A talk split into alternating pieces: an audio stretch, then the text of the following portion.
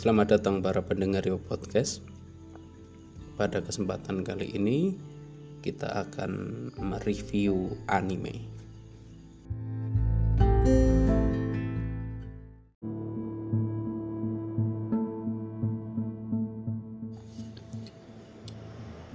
Ya, halo teman-teman. Kembali lagi bersama Indra di sini dan seperti episode sebelumnya saya masih mereview anime dan saya sendiri. Mungkin ke depannya saya bisa mengajak salah satu rekan saya untuk membahas sebuah anime. Dan kita akan lanjutkan di anime Tokyo Ghoul Season 2. kita sudah belajar tentang penerimaan diri di Tokyo Ghoul Season 1 di mana si pemeran utama Kaneki Ken sudah bisa menerima dirinya yang baru. Potensi yang sangat luar biasa bisa muncul. Dan di Tokyo Ghoul Season 2 bisa dibilang realistis. Karena dalam perubahan pasti ada perlawanan. Dan perlawanan itu perlawanan yang sangat kuat dari luar diri ataupun di dalam diri. Setelah Kaneki mendapatkan potensi maksimal pada dirinya,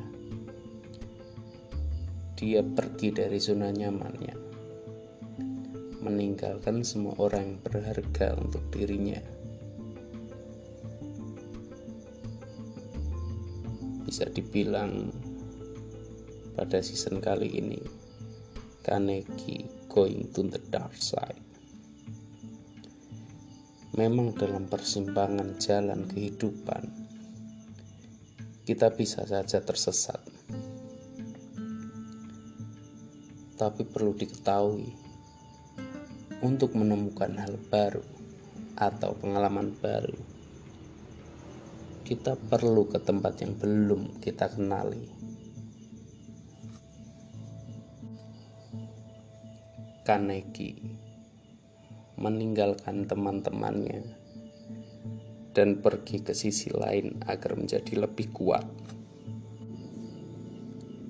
untuk dapat melindungi teman-temannya dari mahara bahaya sehingga dia memutuskan untuk bergabung ke tempat yang bisa menempa potensinya lebih lagi. Tetapi di sini teman-temannya menganggap Kaneki mengkhianati mereka, terutama Toka. Bisa dibilang Toka ini adalah kekasih Kaneki. Berapa banyak dari kita yang tahu pasti jalan yang kita ambil ini benar dan akan menumbuhkan potensi kita. Tetapi orang terdekat kita menganggap hal tersebut tidak baik. Bahwa adalah hal yang salah jika kita mengambil langkah yang menurut kita benar. Potensi diri kita hanya akan segitu-segitu saja dan tidak berkembang jika kita hanya berdiam kalau kita hanya berdiam diri. Tetapi ketika kita ingin melangkah maju, sayangnya malah orang terdekat kita yang mengengkang. Kemudian dalam perjalanannya, Kaneki semakin menjadi tak terkendali. Tekanan batin dan campur aduk pikirannya membuat dia depresi. Pengalaman bertarung dan memiliki kekuatan yang bertambah pesat malah membuat batinnya tersiksa. Karena banyak pemikiran baru yang melahap dirinya yang dulu, perlahan demi perlahan. Jati dirinya diuji di sini.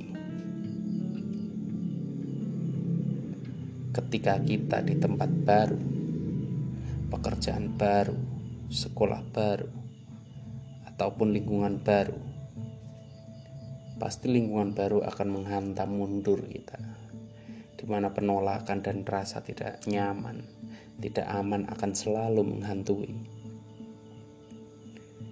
Di sini ketahanan mental kita diuji di dalam habitat yang baru. Kita akan menjadi diri sendiri atau menjadi orang lain agar bisa berbaur dan berdisuk agar bisa berbaur dan disukai. Kebanyakan orang akan memilih untuk bisa diterima di lingkungannya dengan menyampingkan kenyamanan diri sendiri. Jadilah otentik, berbaur, namun tetap menjadi diri sendiri.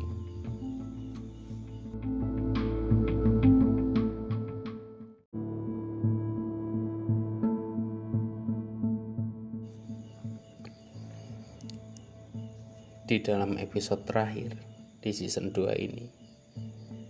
Carnegie sudah menempa dirinya agar menjadi lebih kuat. Dan ketika kedai antik diserang oleh CCG, yang bertarung hanyalah manajer dan dua pegawainya, di mana mereka kewalahan menghadapi gempuran.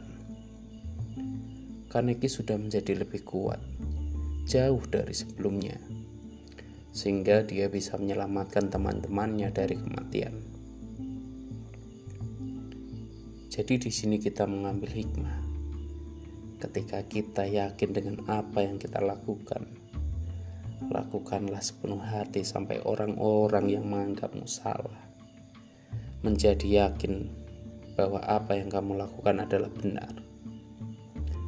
Ketika kamu berhasil dengan apa yang kamu lakukan, kamu akan menjadi contoh bagi orang lain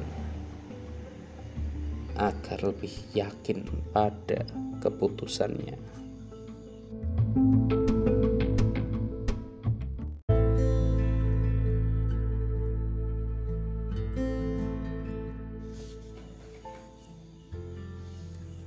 Dalam season 2 juga menunjukkan penyesalan demi penyesalan bukan hanya dari pihakku, tapi juga manusia.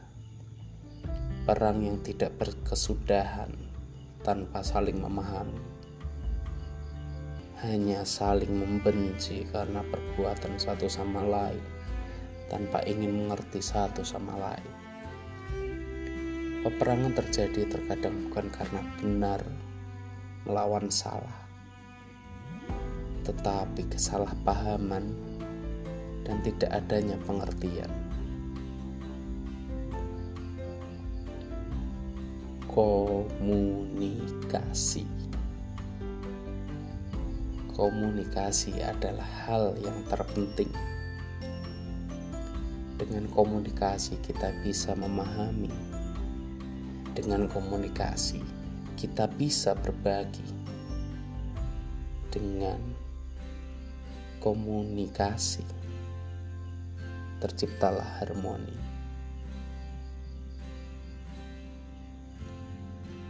Akhir kata dari saya, semoga dengan apa yang saya sampaikan bisa membuat teman-teman mengerti. Terima kasih telah mendengarkan episode 2 yang membahas tentang Tokyo Ghoul season 2 ini. Sampai jumpa di episode selanjutnya tetap membahas tentang anime. Sampai jumpa.